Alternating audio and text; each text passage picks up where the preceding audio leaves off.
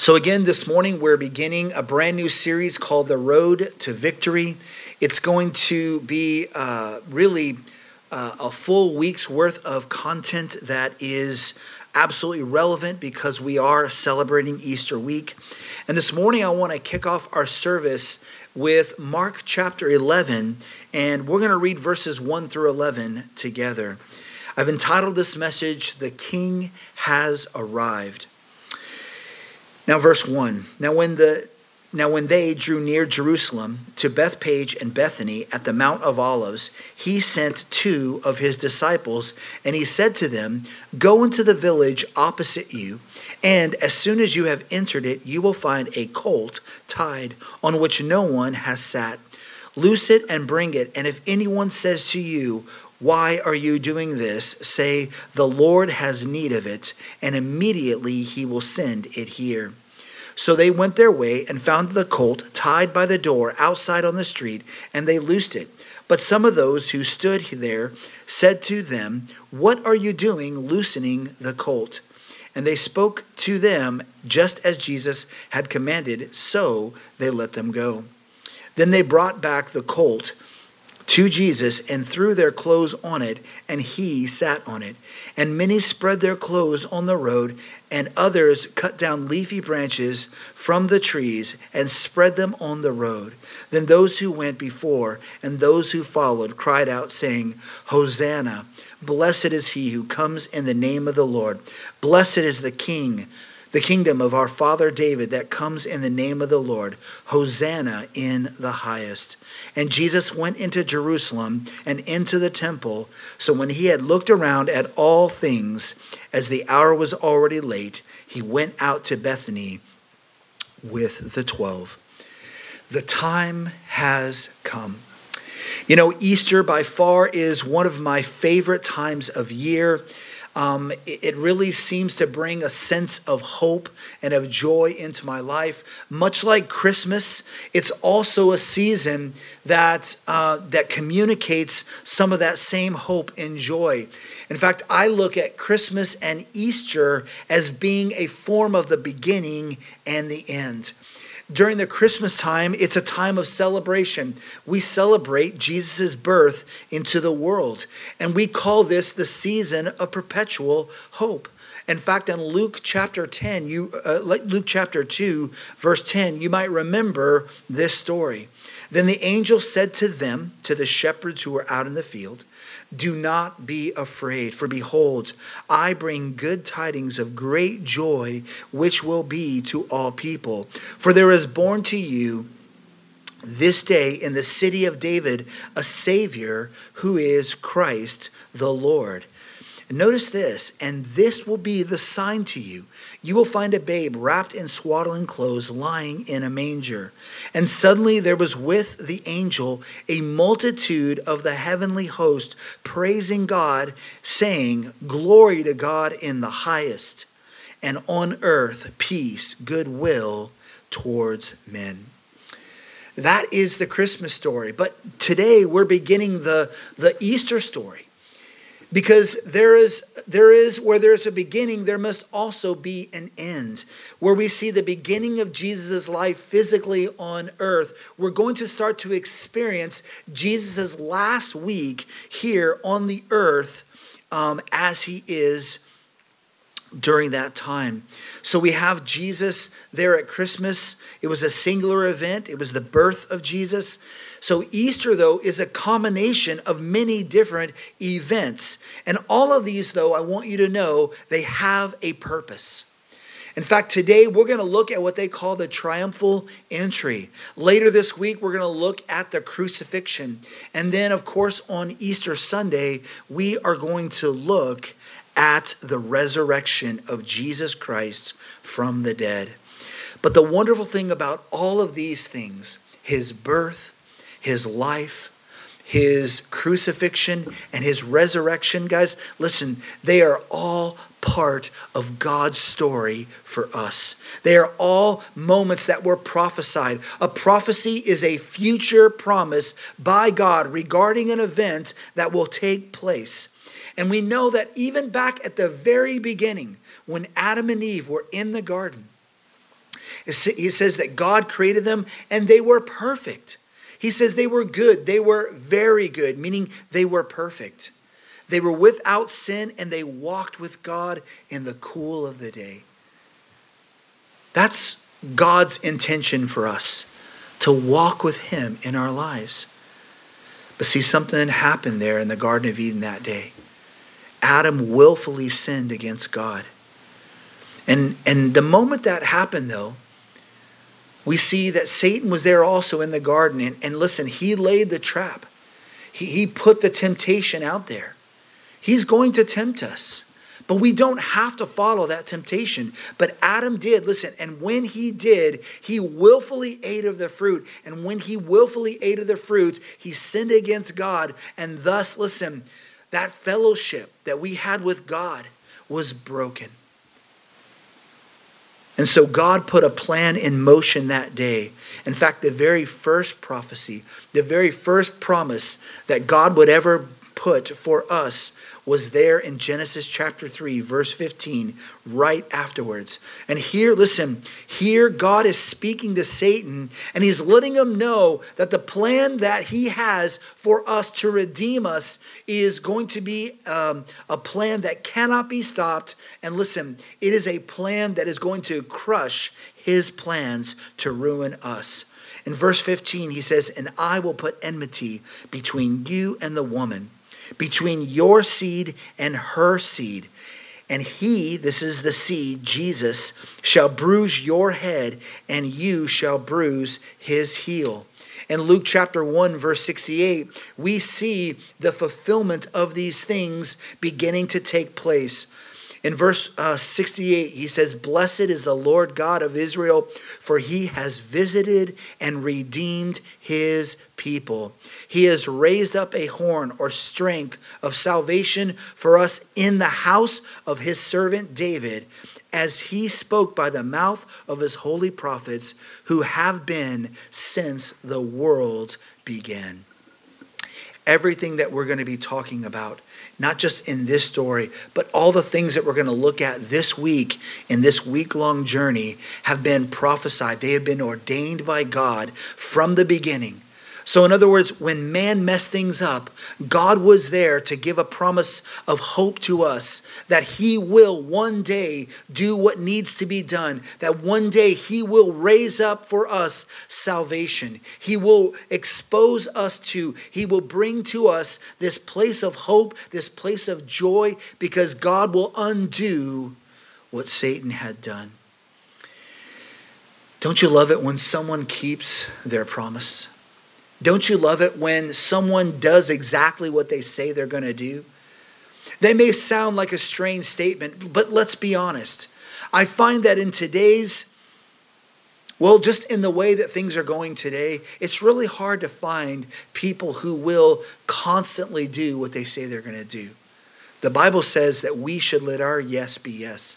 In other words, that, that if we're going to commit to something, we should do our best to do that. But listen, we fail one another. I, I will fail you at some point in time. The people around you will fail you. You will fail one another. But this is the promise that God will never fail us. God, if He has declared it, if He has said it, it's not a matter of if it will happen, it is a matter of when it will happen. And so the Lord has told us to be patient and to wait upon Him. And in doing so, God will do what he said he was going to do. And this is that moment. Jesus was born to us as God said that he would. He, he came and he lived a life. For 33 years, he lived upon this earth.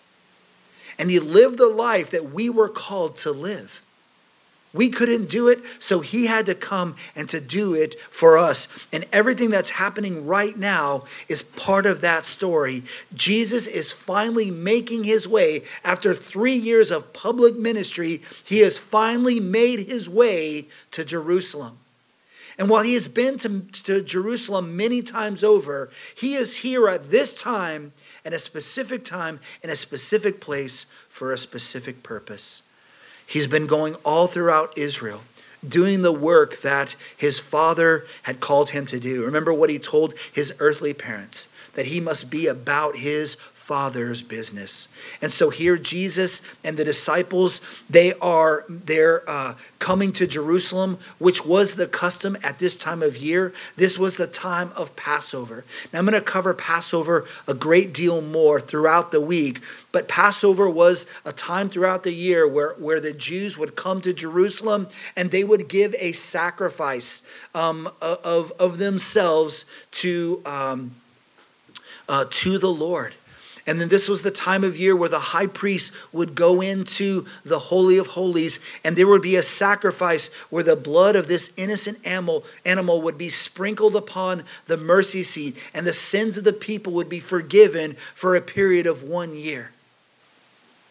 And so it wasn't uncommon for the Jews to come to Jerusalem at this time. In fact, it would be about 3 million Jews or so during the time of Jesus that would come to Jerusalem for the Passover. But notice this it says there in verse 1 that there were these two towns, Bethphage and Bethany, which would be really staging areas for Jesus. So while he wouldn't stay in Jerusalem, he would stay in these outer cities. And Bethany was about two miles away. It was about 2,600 feet above sea level. So, in other words, when Jesus would go and stay in this place, he would be able to look out over the city of Jerusalem and he would be able to he would be able to see what's happening there. But listen, as this was happening, Jesus is telling his disciples that they need to go and they need to grab a few things. The first thing that he told them that he wants them to get is to go and to get a donkey. Now, listen, if I was to tell you that a donkey was a majestic animal, you guys would probably laugh at me. In fact, some of you are probably laughing, thinking, wow, this guy's crazy a donkey. But you have to remember that in Israel this time, that the donkey was a symbol of something more than just what we would see a donkey as today. In fact, in 1 Kings chapter 1, we see that these, these mules, these donkeys, were actually kingly animals.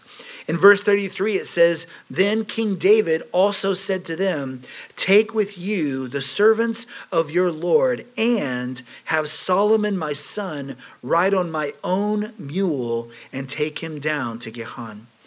So during this particular time, if a king was to come in, they would come in not on what we would think today, these large, majestic horses. No, listen, they would come in on these lowly mules. And this was a fulfillment of the prophecy that God had given about the Messiah, that when he would come, he would also ride on such a beast. In Zechariah chapter 9, verse 9, he says, Rejoice greatly, O daughter of Zion. Shout, O daughter of Jerusalem. Behold, your king is coming to you. He is just and having salvation, lowly and riding on a donkey, a colt, the foal of a donkey. And so Jesus is going to have these men go and grab this animal. He said that they were to go to a specific place at a specific time. And if anyone was even to question them, they only need to say these things that the master has need of it, and everything will be okay. Now, some people think, well, you know, that's stealing.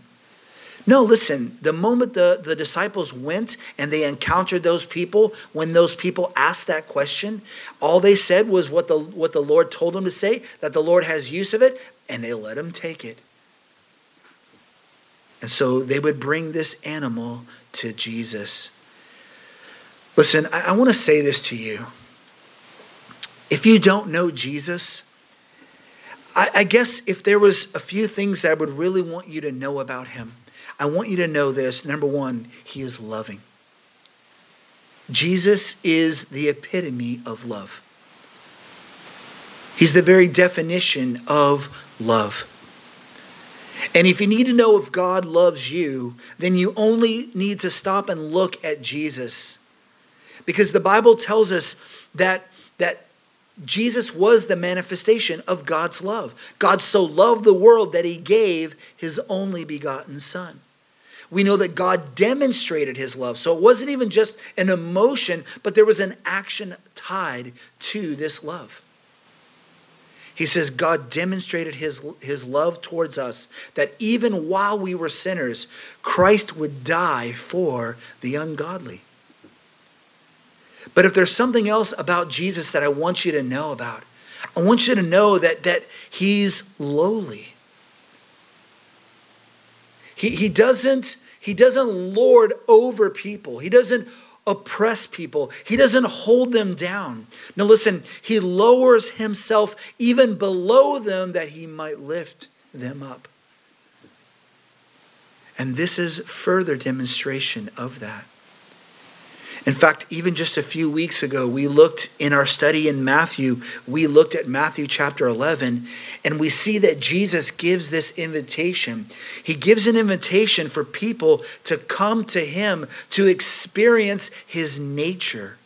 He said in Matthew 11 28, Come to me, all you who labor and, listen, are heavy laden. He says, I will give you rest. He says, Take my yoke, take my way upon you, and learn from me, for I am gentle and lowly of heart. And you will find rest for your souls. Why? He says, For my yoke is easy, my way is easy, and my burden is light.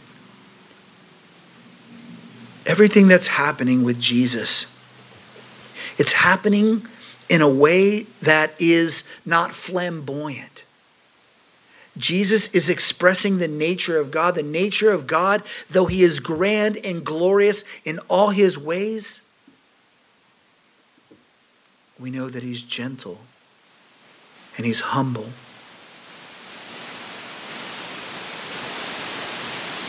Today, though, would be different. Today was going to be a different day. This day was marked as a day ordained by the Father. You know, many people had been following Jesus.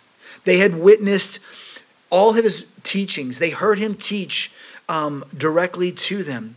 Many people profited from all the different miracles. They profited in healings. They profited in feedings. They profited in having um, the demons cast out and, and so many awesome miracles that Jesus did. They benefited from that. But did you notice that up until this time, Jesus had always told them, listen, don't say anything. Now is not the time to honor me. Just listen, go and, and just tell people the great things that God has done for you. But in terms of honoring me, now is not the time. But today, today is different. Today would be the day, as promised you see, there would be a stir in the air. The people, listen, would see Jesus and they would watch intently. They would pay attention to all the different things that he was doing. And all of a sudden, listen, when Jesus comes and there's this, there's this donkey, the, the, the men would throw their clothes on top of it, providing a, a, a type of saddle for the king to ride upon. And as Jesus would, would make his way on this donkey towards the gate, as he's, as he's coming into Jerusalem, listen, the people would be stirred up because they would recognize that something unique is happening. Something special was going on. And people would begin to praise him. They would begin to honor him. They would let the, the, the, the, the truth of who he is be mixed with, with the essence of who they were. Created in the image of God, and here is Messiah, God in human flesh, there before him, and there he is making his way into Jerusalem as it was prophesied. Now, what's interesting here, listen, is that during the, this particular time, we know that what? Rome ruled the world, right? Caesar was, in their estimation, they, they proclaimed Caesar as God. And they certainly knew how to honor people uh, for their um, victorious exploits.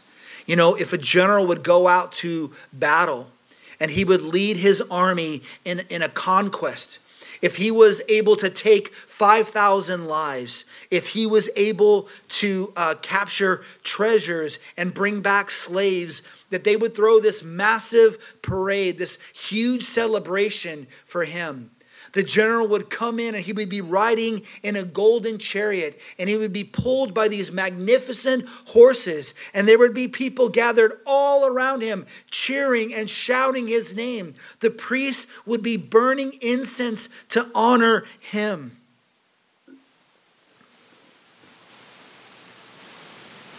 But here we see the difference between the world and God.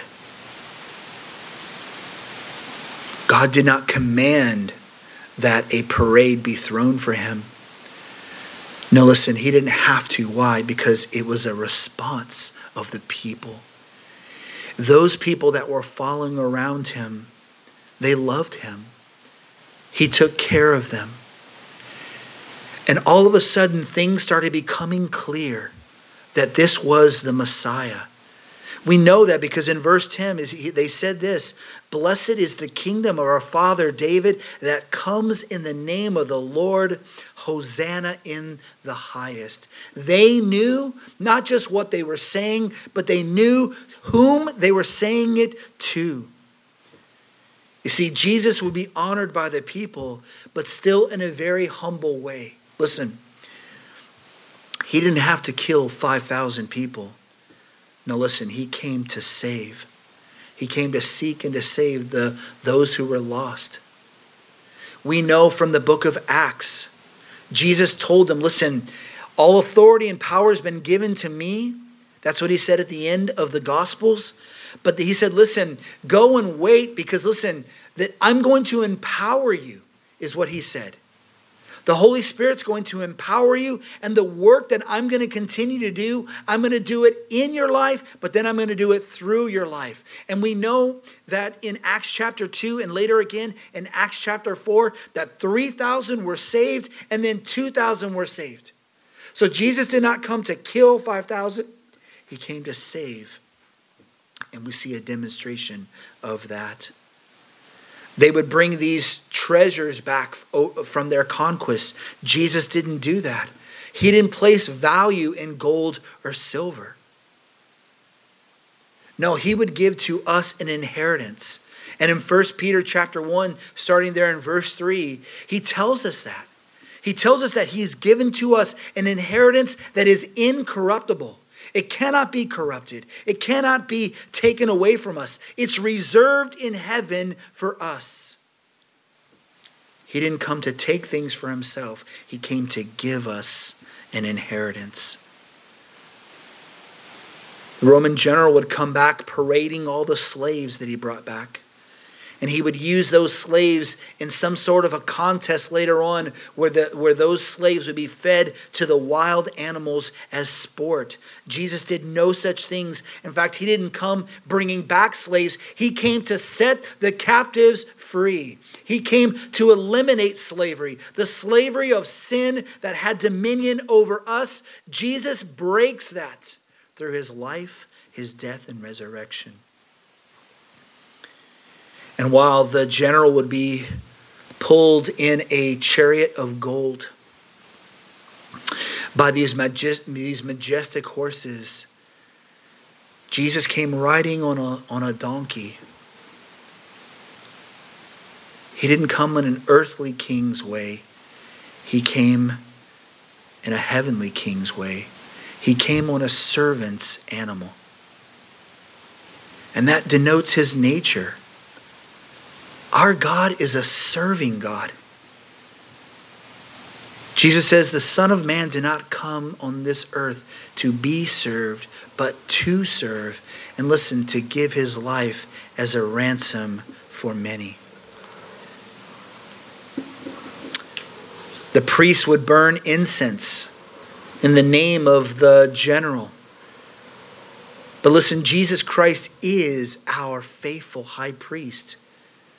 And the high priest, if you don't know, was a representation of man to God, but then also a representation of God to man. There's two scriptures that I want to read to you that, that I thought about when I when I read this.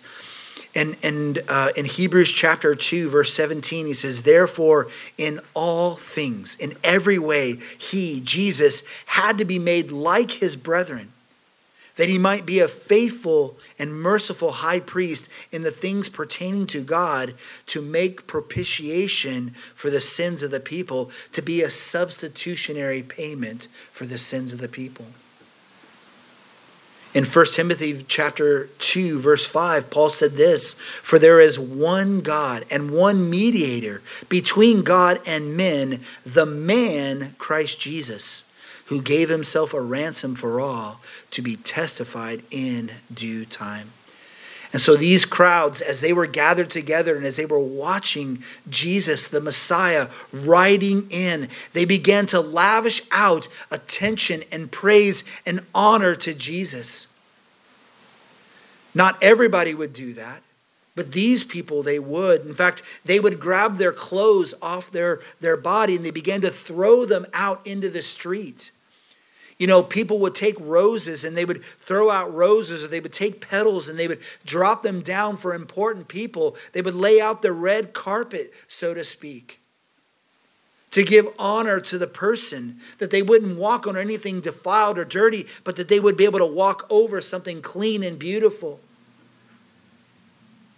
So even their praise was a great expense to them. And yet they willingly willingly gave it.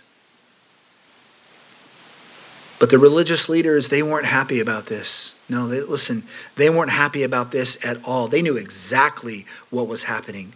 They knew that the people were proclaiming that the Messiah had come. And if you remember, the religious leaders of the day, they weren't trying to honor Jesus, they were trying to kill Jesus. Many times over, we see they were plotting to take his life. In fact, in Luke 19, we know what they said. He says this in verse 39 And some of the Pharisees called to him from the crowd, Teacher, rebuke your disciples. But he answered and said to them, I tell you that if these should keep silent, the stones would immediately cry out. Listen, when God comes and he is revealed as who he is, listen, if the people won't, the earth will. I think back to Exodus chapter 19, and I believe it's there in verse 18 that we see that, that Moses had gone to meet with the Lord and the people had stayed behind. And as Moses began to approach the Lord, that, that we see the clouds began to form, that fire would shoot up seemingly out of the, um, the, the mountain. And, and listen, there would be thunderings and lightnings, and the whole earth quaked. The earth could not contain the presence of God as he, as he came down to meet. And Jesus is reminding them listen, if the people don't cry out, the earth will respond because he is there. You know, earlier I talked about how Jesus came in a lowly place. He came as a humble servant. You know, this last Wednesday, we we looked there in Revelation chapter 5 and we saw that Jesus was being presented in heaven. And there he was at the center of the universe. There he was at the center of the throne room of God. All eyes were on him, the heavenly creatures, all of the elders, thousands upon ten thousands upon ten thousands and thousands of thousands, it says, were all watching him. And listen, when, when Jesus came and he took the scroll, because he alone was worthy, everyone bowed down to him. You know, in Philippians chapter 2, he tells us that at the name of Jesus, every knee will bow. Of those on the earth, those above the earth, those under the earth, every knee will bow and every tongue will confess that Jesus is Lord. But did you notice that right here in this moment, not everyone did? Why? Listen, when Jesus came, he concealed a part of himself. Listen, if we were to open up Jesus and to look at his spirit, we wouldn't be able to handle it. Remember when Moses, he desired to see the Lord. He's like, I want to see you. And, and God said to him, Listen, you can't see me. No man can look upon me as I am and live. He said, But I tell you what, I'm going to pass by you. And listen, the essence of my glory is going to trail behind me. And listen, so he passes by Moses. And Moses has his face buried deep in the cleft of the rock. He's got his eyes shut, and he's doing everything he can not to look until God says that it's okay. And so as he passes by, God says to Moses, Okay, go ahead, sneak a peek. And he, he just kind of sees that the back trailing edge of the glory of God. And his face, the Shekinah glory, grabs his face and it lights it up. And it's so bright and it's so glorious that when he went down, the people said, We can't stand to look at you in this way. Moses, it's too great for us. Conceal yourself. And so, our God, our Savior, our Messiah, Jesus, he clothed himself as one of us. And he went through every temptation and every trial that you and I would ever have to go through. He went through for us. And where you and I have failed, he has succeeded. And every time he succeeded on our behalf, listen, he said, Listen, don't honor me yet. Don't honor me yet. Don't honor me yet. But today is not that day. Now, listen, today, that day was also a fulfillment in another place. You see, there was another prophecy spoken about. And when they praised him, they praised him scripturally. Meaning, listen, that when they praised him, they, the, the words that they were saying was a fulfillment of Scripture. In Psalm 118, verses 19 through 29, I want to read this to you. Because in the reading of this, listen, this is what the people were proclaiming. Starting in verse 19 of Psalm 118, it says this Open to me the gates of righteousness, I will go through them and I will praise the Lord. This is the gate of the Lord, through which the righteous shall enter. I will praise you, for you have answered me and become my salvation. The stone which the, the builders rejected has become the chief cornerstone. This was Jesus.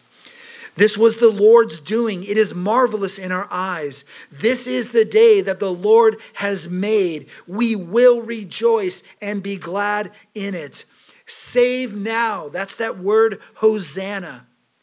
Save now, I pray, O Lord. O Lord, I pray, send now prosperity. Blessed is he who comes in the name of the Lord. We have blessed you from the house of the Lord. God is the Lord, and he is he has given us light. Bind the sacrifice with cords to the horns of the altar. You are my God, and I will praise you. You are my God, and I will exalt you. Oh, give thanks to the Lord, for he is good. His mercy.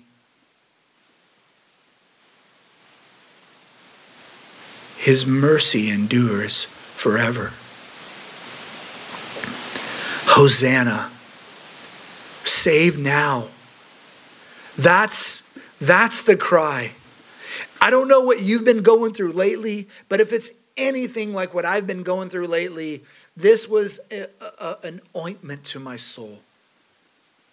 Save now. Blessed is he who comes in the name of the Lord. The people were recognizing the one who is able to save them, who was willing to save them, who has the ability to say them, He has arrived. The religious leaders, listen, they were looking for Jesus to come in a military sense. But that, listen, that's only temporary, and that was at the second coming. But the first coming needed to take place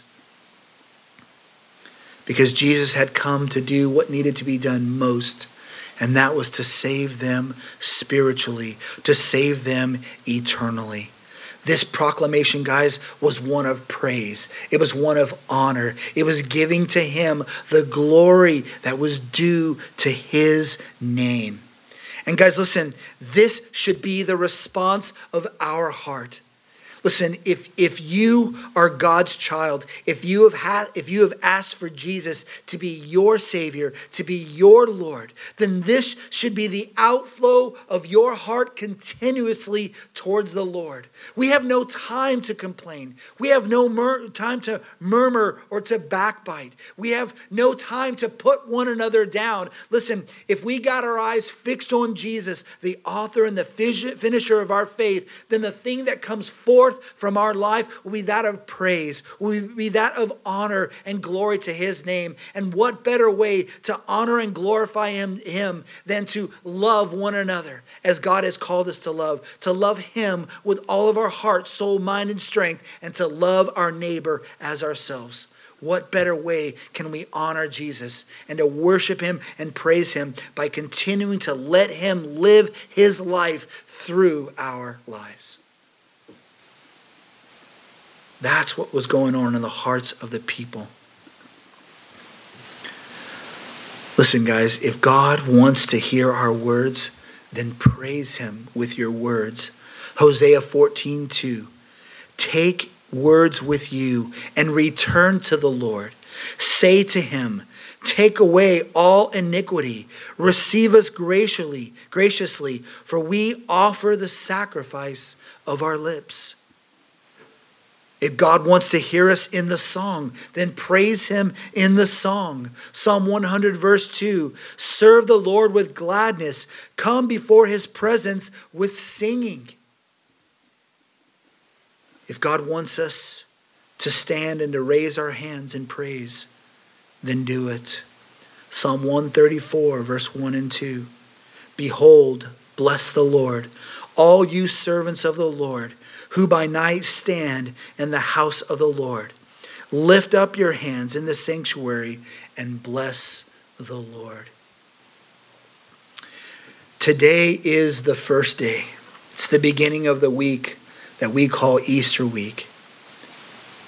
And I found it so fitting that today would be the, the Sunday that we choose to honor Jesus with our whole heart to honor him with our words, to honor him with our actions, to honor him in every way. And I can't think a better way of honoring him than to take communion. To take communion and have that moment with the Lord. But to do that together as a church family. So now is that time. I want you to grab the elements. I want you to grab the, the juice and your bread. And I want you just to take a moment and just quiet your heart. This is the time that Jesus wants to spend with you personally. You know, in 1 Corinthians 11, Paul had received instruction from the Lord. And, and, and he said this he says, Jesus' words were, As often as you do this, do this in remembrance of me. How can we take communion without remembering Jesus? If it's true communion, we can't. Because listen, true communion is about Jesus. It's about remembering who he is. He's gentle, he's lowly, he's humble, he's a servant, but he's powerful. He's all powerful, he's all knowing. And he's everywhere at once in the fullness of who he is. And it's in him, church, that we live, that we move, that we have our being.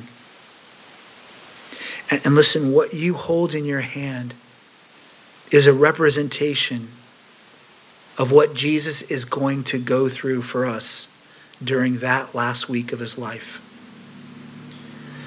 The bread represents his body. And Jesus says, This is my body that was broken for you. He says, This represents the blood. The blood that would be shed for the remission or for the forgiveness of sins. Without the shedding of blood, there can be no forgiveness of sins. And listen, Jesus would shed his precious blood for you and for me. And so I want to remind you that as we're about to take communion, to remember what Jesus would do for you. That, that this here, this could be your body. This here could represent your blood. But my body is tainted with sin. My blood is insufficient to cover my sin, much less anyone else's. But that's the joy of taking communion together. That that's the joy of experiencing Jesus right now. Listen, the bread, the blood, the body, the blood, they represent a new covenant, Jesus said. A new promise. The first covenant that God made with us, we broke. The second covenant would be fulfilled by Jesus that can never be broken. And so that's what we're going to do. We're going to we're going to remember this new covenant. We're going to remember this moment. We're, we're going to partake of this together. So listen, before we take of the bread, I, I want you to just to close your eyes wherever you're at. And I want you to remember what the Lord has redeemed you from. Remember your testimony. Give thanks to the Lord for his body that was broken.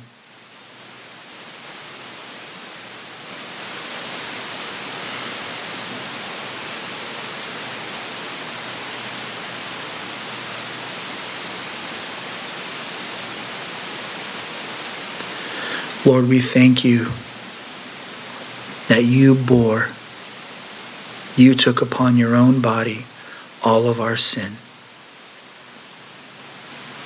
The wages of sin is death. And you took this upon your own body in our place. And Lord, we do this in remembrance of you. Church, take the bread and eat of it. This is the body of Christ.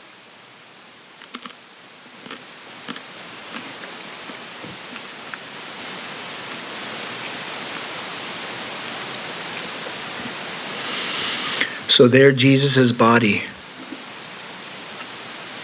taking the sin of the world upon it, it would be his blood that would be the very thing that God would use to wash away all of our sin. I love that song, right? What can wash away my sin? What can make me whole again? Nothing but the blood of Jesus. Church, I, I want you to know that every drop of blood that Jesus shed for us was an act of love. But I want, also want you to know that it was absolutely necessary. There was no other way. And so Jesus willingly spilt his blood so that we could be washed Remember in Isaiah chapter 1, verse 18, God said, Come, let us reason together, says the Lord. He said, Though your sin is like scarlet, I will make you white as snow. Jesus' blood was necessary to make us white as snow, to make us right in his eyes through faith in his name.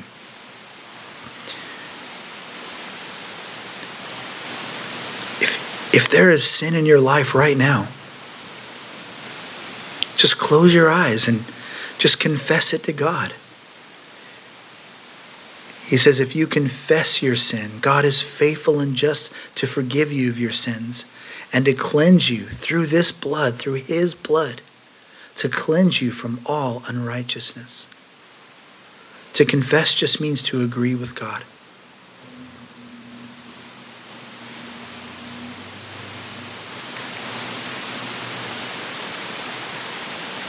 Lord, we thank you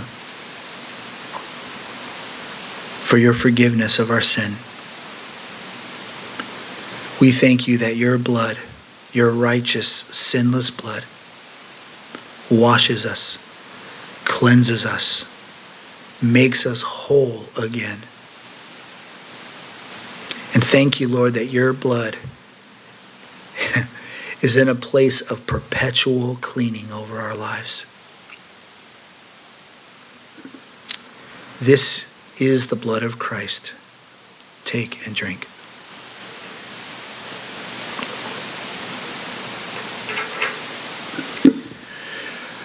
Lord, we want to thank you for this time today in your word.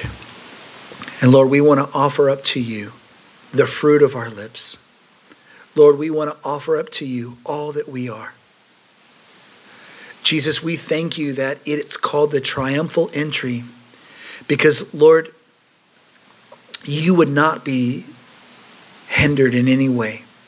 You would not be stopped, Lord, from fulfilling the promise. And Lord, we thank you so much, God, that, that though we have nothing of ourselves to give, Lord, you said to us that you would take us as we are. Lord, you saw the value in us when no one else did, including ourselves. And thank you, Lord, that you make us whole, that you make us perfect without spot and without blemish.